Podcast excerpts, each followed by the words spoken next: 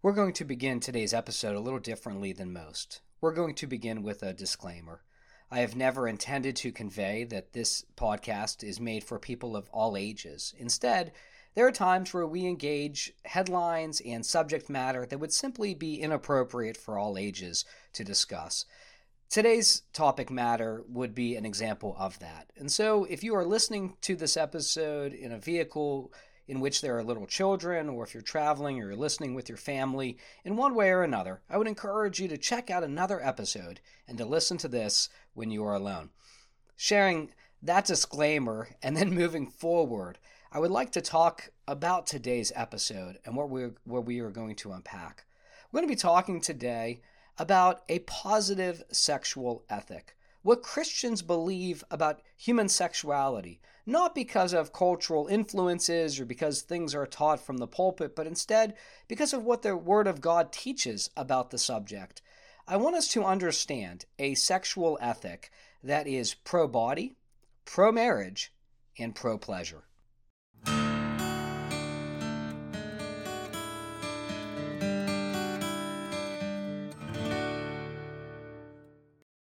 A recent Reddit thread asked the question, why are Christians so sex-obsessed?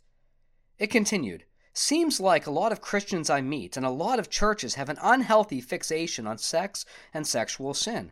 Why are homosexuality, premarital sex, abortion, sodomy, birth control, divorce, porn, and masturbation such a huge hill to die on for so many Christians? I think it is bad enough to be all fire and brimstone and focus one's life around only worrying about sin, as if sweeping a minefield all day. On top of all, though, so many Christians seem like they think about sexual sin all day long, everywhere they go. How did it get to be like that? I can't imagine early Christians running around bothering Romans who didn't want to hear it all day, and they need to stop being gay or stop carving erotic images or you're enjoying sex too much. They were certainly persecuted, but I have a hard time imagining it was because they went out in public holding signs that said, turn or burn. And the post continues in ways that I simply can't repeat here. Now, to share with the poster there, I can't envision that version of Christianity either. But if you were to simply use a search engine and type in about Christians and human sexuality or Christians and sex, you will find discussion boards and forums that are filled with headlines and questions such as that one. In fact, I'm looking at a list now. Another two would read this. Christians as a whole need to destigmatize sex. That's one. And then the following one is a question, and it is, what kind of sex are Christians allowed to have? Just kind of straight to the point on that one. But I find the middle one to be most fascinating. Christians as a whole need to destigmatize sex. And again, that was posted on Reddit in 2020. And, you know, I think about that sometimes and I wonder, is that all that Christians are known for? When we talk about Christian engagement in our culture at large, there are a lot of things that we oppose. But are we known only for a negative sexual ethic? In other words, the beliefs that we hold about sex, are they perceived to be stigmatizing? Are they seen to lead to human suffering or a lack of pleasure in some regard? Are Christians missing out in some way? Well, I'd like to spend a few weeks throughout the month of February unpacking human sexuality from a biblical perspective, talking about what Christians believe about sex, about love, about family. And I want us to find that Christians maintain a positive sexual ethic. In fact, the sexual ethic that we encourage, that we find in the Word of God, leads to human thriving, something that our counterparts are unable to share based on contemporary research. Well, I'd like to talk first about our pro-marriage view and what we mean by that. This is really the foundation of where we will go. We're going to talk about a definition for sex and for marriage, and we're going to talk then about sex within marriage and how it is good. And so we have a positive view of sex within the confines of a monogamous, lifelong relationship between male and female as God had intended. Now, I'm going to be sharing today from Wayne Grudem's work, Christian Ethics, which I think is an excellent resource for any follower of Jesus Christ. It says this, "In Scripture, marriage is seen as a lifelong relationship between a man and a woman that is established by a solemn covenant before God. The prophet Malachi speaks of marriage as a covenant to which God is a witness." And it reads in Malachi 2:14, "But you say, why does he not accept your offerings? Because the Lord has witness between you and the wife of your youth, to whom you have been faithless, though she is your companion and your wife by covenant." In this passage, a covenant is a solemn agreement establishing a marriage relationship between a man and a woman. In this agreement, the man and woman promise each other that they will be faithful to this marriage for a lifetime, and they call God to witness their promise and to hold them accountable for being faithful to it. Traditional marriage ceremonies have regularly included the recognition of both, one, the public nature of the marriage, at least requiring legal registration of the marriage in a publicly accessible record so that the society will know that this man and woman are husband and wife, and second, God's presence as a witness to the wedding vows. Both of these elements are found, for example, in a recently published update of traditional wedding ceremony vows by veteran pastor R. Kent Hughes. This wording draws on centuries of Christian tradition, and especially on the traditional service found in the Episcopalian Book of Common Prayer, and it reads, "We have come together here in the sight of God and in the presence of this congregation to join together this man and this woman in holy matrimony, which is an honorable state of life instituted in the beginning by God himself, signifying to us the spiritual union that is between Christ and the church." Where did we get this notion that marriage is to be between one man and one woman for life? And did we come up with this definition in order to discriminate against someone? Well, no. Ryan T. Anderson, a recent scholar, has made the argument that there is an objective standard for marriage. There are observations that we can make about nature and about nurture, by the way, in our society, that inform us about why marriage was believed to be between one man and one woman throughout human history. And he made this argument that marriage is based on three truths. Those truths that men and women are complementary, that the biological fact that reproduction depends on a man and a woman, and third, the reality that children need a mother and a father. And so he uses those arguments in a book that he wrote on the subject, Defining Marriage. In fact, the title of the book is What is Marriage? And he makes those arguments that there are observable criteria for marriage, and you can see how people would come to an understanding that one man and one woman would make sense together in a union because, again, they complement one another. This is true emotionally. This is true biologically. The fact that reproduction depends on one man and one woman, and the reality that children need a mother and a father. And these are positive things. We can affirm these truths, and as we see our society headed in a different direction, we see these truths come under attack, and even as they are unraveled, we find that people suffer, particularly children in our society. In addition to that, of course, we find in Scripture God's good plan for creation, which is expressed in Genesis chapter 2, verse 21, where he describes marriage, the first union of a husband and a wife, and God here in the garden, as he describes his creation order, he simply records it in these ways. He says that for Adam there was no suitable helper that was found. So the Lord God caused the man to fall into a deep sleep, and while he was sleeping, he took one of the man's ribs and then closed up the place with flesh. Then the Lord God made a woman from the rib he had taken out of the man, and he brought her to the man. The man said, "This is now bone of my bones and flesh of my flesh. She shall be called woman, for she was taken out of man." That is why a man leaves his father and mother and is united to his wife, and they become one flesh. Now just think about the intimacy that is pictured there and the benefit for both parties there. They are coming together to form one flesh. They work together as a cohesive unit. Their relationship is prioritized overall. It says Adam and his wife were both naked and they felt no shame. There's a beautiful picture there of walking in God's good created order and finding satisfaction therein. When we talk about marriage, of course, in this context, we are talking about the goodness of sexual intimacy within marriage, which the Bible certainly affirms. And I'm going to continue reading from Wayne Grudem's work. It says, and the subject heading here is the goodness of sexual intimacy within marriage. And so he says, sex within marriage was created by God as fundamentally good. When God made the first man and woman, he created them with sexual differences and expected that through sexual intercourse, they would have offspring who would eventually fill the earth. So God created man in his own image. In the image of God, he created him. Male and female, he created them. And God blessed them. And he said to them, be fruitful and multiply and fill the earth and subdue it. By the way, when God said that, be fruitful and multiply, he knew exactly what he was implying. It says, and have dominion over the fish of the sea and over the birds of the heavens and over every living thing that moves on the earth. And God saw everything that he had made, and behold, it was very good. And there was evening and there was morning the sixth day. And that's Genesis 1, 27 through 28 and verse 31.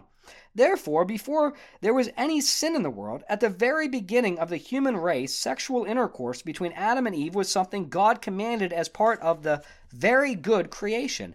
Adam and Eve also would have had strong sexual desires for one another. This is because God would have implanted within their hearts a desire consistent with God's command for them to be fruitful and multiply. Also, they would have had some instinctive, spontaneous sense of longing to reunite in a one-flesh relationship, as Genesis 2:24 implies, and I read that just a few moments ago. What God had separated when he took a rib from Adam's side and made it into a woman. It says, and the rib that the Lord God had taken from the man, he made into a woman and brought her to the man. Then the man said, this is at last bone of my bones and flesh of my flesh. She shall be called woman because she was taken out of man. Both Adam and Eve would have recognized that they were originally one body, Adam's, and sexual intercourse would have restored some sense of that original unity while still retaining their individual personal distinctiveness. In the creation narrative, sex is always seen within the context of marriage, implying that it has belonged within marriage from the very beginning. This is clear from Genesis 2:24. Therefore a man shall leave his father and his mother and hold fast to his wife, and they shall become one flesh. This phrase, hold fast to his wife, implies that it is within the context of marriage that they become one flesh. Second, sexual unity and relational unity. The sexual union between Adam and Eve occurred within the context of a deep relational unity between them, and the man and his wife were both naked and did not feel shame. This implies a complete openness with one another, a lack of any desire to hide from one another. The sexual union between Adam and Eve was an appropriate reflection of the deep, impersonal unity. Even after the fall, the biblical language used for sex within marriage implies a deep interpersonal involvement with one another. For example, now Adam knew Eve, his wife, and she conceived and bore Cain, saying, I have gotten a man with the help of the Lord, in Genesis 4:1. If you grew up in a church, by the way, you grew up as a follower of Christ, or if you had a Bible available to you as a teenager, every time you read through the Bible and it said so-and-so knew somebody else, you understood what that meant, and you might have even chuckled to that if you were immature, but there was always a confusing line there. You'd read something and say so-and-so knew somebody, and you'd have to ask yourself, what's the context here? Is it saying physical intimacy, or is it implying some kind of conversation here? And that was always a point of, trying to read through that. Wayne Grudem continues, the Hebrew word translated knew is a common word for knowing or understanding something, but it is also used several times in the Old Testament to speak of sexual intercourse, such as in Genesis 4:17, 25, 24:16, Numbers 31:17, 1 Kings 1:4. Third, sin brought disruption to the relational and sexual intimacy in marriage. After Adam and Eve ate the forbidden fruit in the Garden of Eden, then the eyes of both were opened, and they knew that they were naked. And they sewed fig leaves together and made themselves loincloths. Genesis 3:7. The fig leaves covered their sexual organs, showing that they were suddenly not as intimate in their relationship. They were no longer naked and not ashamed. When they concealed their sexual organs from each other, it implied that there was also a mental and emotional barrier to their relationship, and it suggested some reluctance or hesitancy regarding their sexual union. Sin had marred to some extent both their physical and relational intimacy and the beauty of that intimacy that they had shared prior to their sin. Fourth, however, sex within marriage is still seen as good after the fall. The entrance of sin into the world did not destroy the goodness of sex within marriage, for it is still viewed as positive and even delightful in later passages of Scripture. This is certainly true in the Song of Solomon, an entire book of Scripture devoted to the beauty of physical intimacy within marriage. And it is also evident from passages such as this section of Proverbs, which commends the idea of enjoyment and delight in sex within marriage. It says, "Drink water from your own cistern, flowing water from your own well.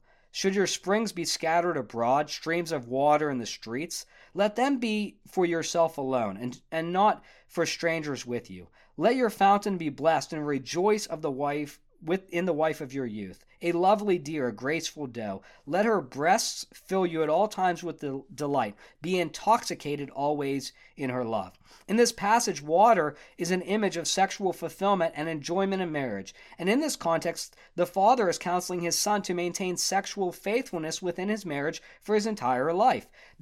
Grudem's work highlights for us the reality that the Bible is pro-marriage, and as it relates to this subject matter, the Bible is pro-sex within marriage. It is a good thing. It was part of God's good original plan for humanity, that marriage would be an institution which He has ordained for human thriving, which He has ordained for His glorification. With that in mind, I want us to understand that not only is the Bible pro-marriage, but the Bible is also pro-body. This is something that our culture is not able to say. Now think about everything that you've been told from our culture. All of the ads and everything that is celebrated in our society indicates that we are pro-body, that it's all about the body, that it is Christians who are opposed to the body's enjoyment, to satisfaction.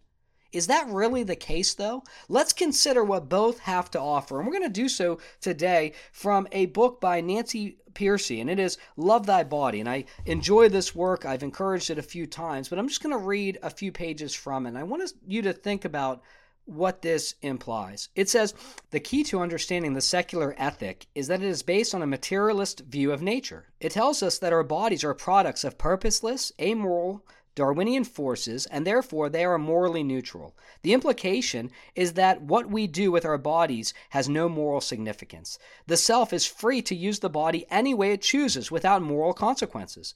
Sex raises no unique moral issues at all," says Peter Singer of Princeton.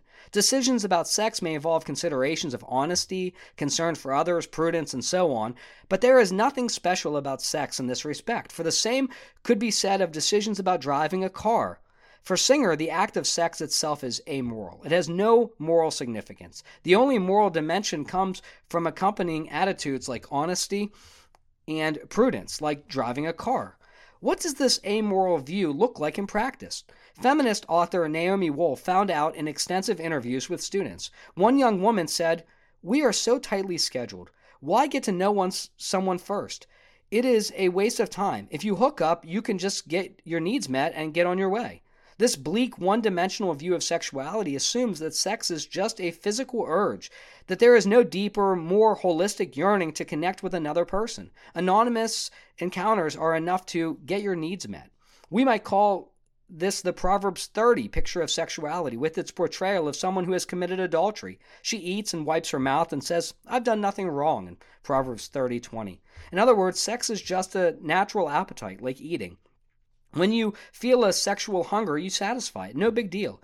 It is a dishearteningly low view of sexuality. Some may think sexual hedonism gives sex too much importance, but in reality, it gives sex too little importance. It treats the body as nothing more than a physical organism driven by physical urges. It treats sex as a strictly physical act, isolated from the rich inner life of the whole person. Thus, it deprives sex of its depth by detaching it from its meaning as life-giving between a man and a woman committed to building an entire life together. Under all the hype about sex as fun and games is actually a fundamental despair about the body, explains Catholic writer and former lesbian Melinda Selms. Beneath all the pageantry of free sex and self-love, there is a fundamental belief that the body doesn't mean anything, that it is insignificant in a literal sense, signifying nothing. Therefore, what you do with the body has no moral consequence. You can do anything you that you like with it, Selms says. You can pleasure it with a vacuum cleaner, or you can give it away to anyone for any reason. It's just sort of a wet machine, a tool that you can use in exchange for whatever purpose suits your fancy. When scientists and philosophers decide that nature is just a vast machine that has implications for morality, the human body has become a wet machine, as Selms concludes. You must implicitly accept that your body is not you. It is just a shell or a juicy robot that the real you, the disembodied ghost, controls. This is the ghost in the sex machine. In literature on the ecology movement, it is often asserted that Cartesian dualism has alienated us from nature, leading us to mistreat and pollute our environment. Yet we rarely make the connection to morality. The same dualism has alienated many people from their bodies, leading them to mistreat their bodies sexually. As Mailander says, the environmental movement has taught us that we should not treat nature as simply an object over which we exercise dominion. Yet many people are strangely unconcerned when we objectify and instrumentalize the body. Feminists complain that sexual hedonism objectifies women, but the problem runs much deeper. It objectifies the human body itself. Now, in contrast to this, we find the science of sex, which Nancy Pearcey continues to explain. And I do want to say that some of the language that was used in the last quotes were a little bit problematic, or they could be seen as a little bit more explicit than we would normally read in an episode. But I think it's important to understand what our culture teaches about human sexuality and what is true. And so sometimes we have to address falsehoods using language that might be tough for us sometimes as followers of Jesus, but I think is important so that we can get a bigger picture of what's being said. We're trying to approach this as mature adults, not as snickering teenagers. So continuing on, it says the science of sex. The irony is that science is constantly uncovering new evidence of the profound interconnection between body and person. Now, that's different. Remember, she said they believe that the person is detached from the body, but here she continues. Pick up any recent book on sexuality and you will read about the role played by hormones such as oxytocin and vasopressin. Scientists first learned about oxytocin because of its role in childbirth and breastfeeding. The chemical is released when a mother nurses her baby, and it stimulates an instinct for caring and nurturing. It is often called the attachment hormone. Imagine the surprise when scientists discover that oxytocin is also released during sexual intercourse, especially, but not exclusively, in women. Consequently, the desire to attach to the other person when we have sex is not only an emotion, but also part of our chemistry. Oxytocin has been shown to create a sense of trust. As one sex therapist puts it, when we have intercourse, we create an involuntary chemical commitment. The upshot is that even if you think you are having a no-strings-attached hookup, you are in reality creating a chemical bond, whether you mean to or not. An advice columnist for Glamour magazine warns that because of hormones, we often get prematurely attached. Even when you intend to just have casual sex, so-called, biology might trump your intentions. This may be why Paul said, whoever sins sexually sins against their own body, in 1 Corinthians 6:18. Sex involves our bodies down to the level of our biochemistry. The same holds true for men. The main neurochemical responsible for male response in intimate sexual contact is vasopressin. It is structurally similar to oxytocin and has a similar emotional effect. Scientists believe it stimulates bonding with a woman and with offspring. Vasopressin has been dubbed the monogamy molecule. As Grossman observes, you might say we are destined to bond. Paul's words ring even more true today than in his own time. Do you not know that he who unites himself with a prostitute is one with her in body? For it is said the two will become one flesh. Lauren Winner at Duke University translates Paul's words like this. Don't you know that when you sleep with someone, your body makes a promise, whether you do or not? The implication is that repeatedly hooking up involves repeatedly breaking the bodily promise. No wonder breakups are so painful that yet many young adults cultivate a cynical attitude just to overcome the pain. In many cases, their emotional detachment is a form of what psychologists call defensive detachment. I'm afraid you will hurt me, so I will build an emotional wall to avoid being vulnerable to you. As a result, however deep, attachment becomes ever more difficult. Even when young adults want to marry, they have a harder time making a lasting commitment. A YouGov poll found that almost half of millennials have given up the hope or even desire for a monogamous relationship. The hookup culture is unraveling the social fabric. It produces isolated, alienated adults who come together temporarily for physiological release. By repeatedly breaking up or never connecting in the first place, many people fail to learn how to form the strong, resilient bonds needed to create happy, fulfilling, long-term marriages and families. Even pornography has the addictive power it does because it literally changes the chemistry in our brains. Like other addictive triggers, pornography floods the brain with dopamine. That rush of brain chemicals, when it happens repeatedly, rewires the brain's reward pathway and becomes a default setting. Brain scientists refer to this as neuroplasticity. Neurons that fire together wire together. Eventually, the brain is overwhelmed by the chemical overload and shuts down some of its dopamine receptors, which means the porn viewer does not get the same high and has to seek out more hardcore porn to feel the same dopamine effect. That's why porn is addictive. The latest science is confirming that the human being is a unified whole. The body personhood divide is not true to who you are. In fact, the reason all the sex education and deprogramming aimed at young people is necessary is precisely because they do not, by nature, thrive on casual, meaningless sexual encounters. They crave emotional intimacy and fidelity. So as we unpack that, we see what a secular ideology produces. It produces detached, isolated, alone adults who are broken and have difficulty forming long-lasting relationships that are satisfactory to the individual. And so what people esteem as being pro-body is actually the opposite. It is pushing back against the very chemistry with which we are wired. It is pushing back against the great desire we have for intimacy with a spouse. We find this intimacy, by the way, described in Song of Solomon, where Solomon's bride says, "I am my beloved's, and my beloved is mine."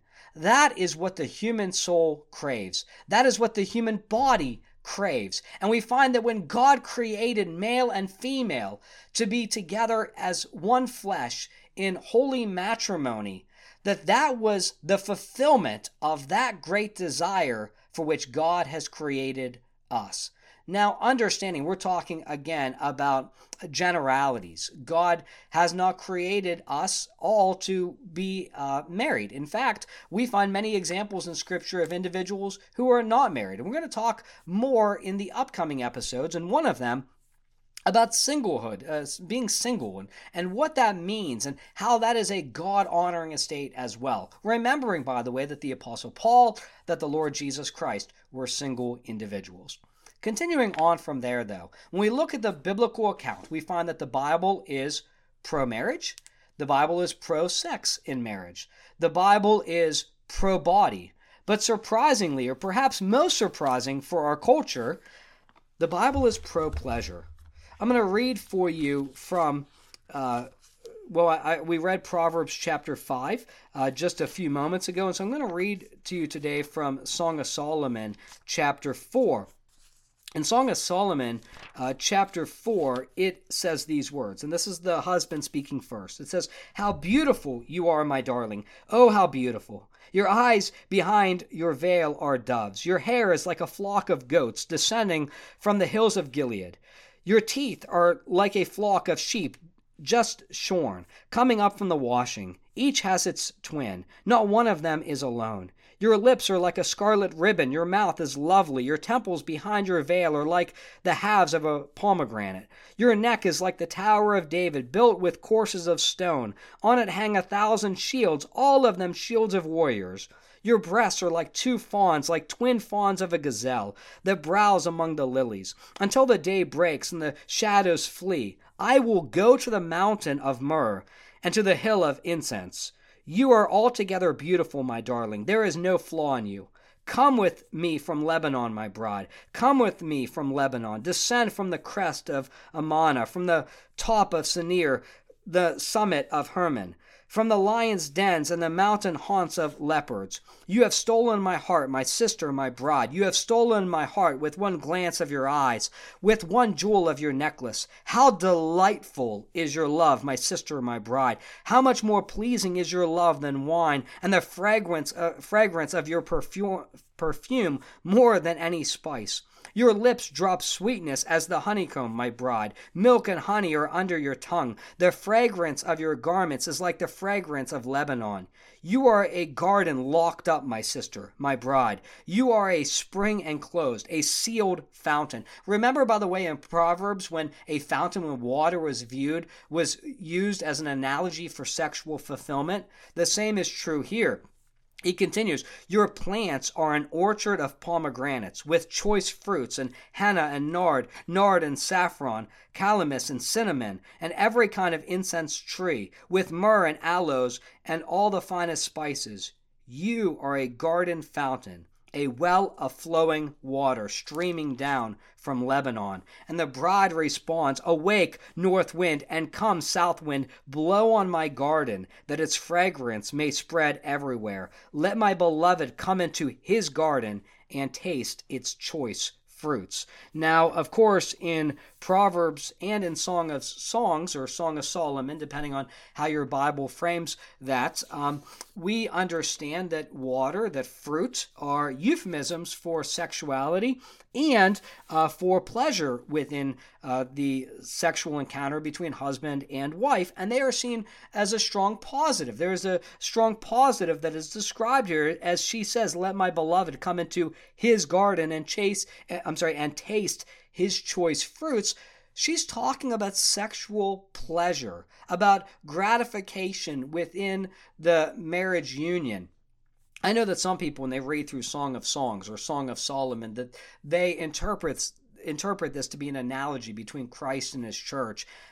I think a better way of reading the text is to understand it as a beautiful picture of the erotic love between husband and wife, that it is a beautiful picture of God's good plan for humanity. And as we read through this passage, I want us to note that contemporary research has found that the sort of pleasure that is described in the marriage bed in the Song of Songs is also found in our cultural understanding, as research indicates that, in fact, if an individual, I'm just going to read the headline from Huffington Post, which is shocking. It says, want more and better sex, get married, and stay married.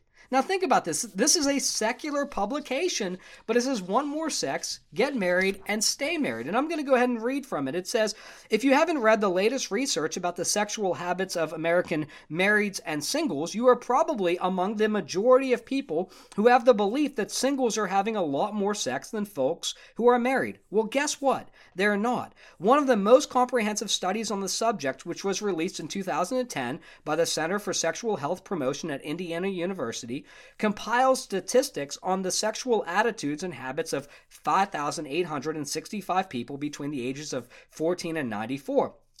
Their study revealed that less than 5% of singles between the ages of 25 and 59 have sex 2 to 3 times a week, while a quarter of married folks are beating the single record 5 times over. A whopping 61% of singles reported that they hadn't had sex within the past year, compared with only 18% of married people. The belief that singles have more and better sex than marrieds has become a cultural myth that researchers and sociologists are finding to be untrue and coming up with some hard evidence to substantiate this claim. While the single life is glamorized on film and on TV, the reality underlying the entertainment media's portrayal of quote-unquote the good life is, for many people, a far cry from the picture painted by Hollywood, both in quantity and in quality. The prevailing view of the majority of Americans is that once you're married, sex gets routine and boring, and because it's not so exciting any longer, the frequency falls off. The reality is that for the majority of singles, sex tends to be sporadic, infrequent, or for some, non-existent. There are, of course, some singles who are experiencing more abundant and pleasurable sexual activity than they ever did in their marriage or even in their lives, but contrary to commonly held beliefs, these people are the minority, not the majority of the population. Think about what that is saying. That is a secular publication. And it is saying that, look, what our society promotes as good as the ideal, it's what we promote as leading to more sexual pleasure and more satisfying encounters, actually doesn't produce that at all. The hookup culture has produced nothing but a myth. As the headline says, if you want to have more and more enjoyable sex, then be married and stay married. Sex within marriage is an important component. It reaffirms the intimacy for which God created male and woman within the confines of holy matrimony all the way back in Genesis. It affirms the truth of the body. It keeps the promises that the body makes in its chemical exchanges.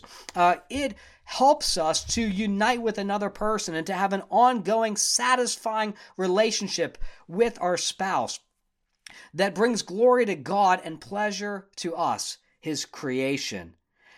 And so, over the next few weeks, I look forward to unpacking this further and talking more about how the Bible actually teaches a positive sexual ethic. We don't have to apologize for what we believe. We don't have to feel as though we are projecting a worldview that undermines human pleasure. We, as followers of Jesus Christ, are certainly not missing out on anything. We'll be back next week to discuss the positive sexual ethic that Christianity affirms. Until then, may the Lord bless you.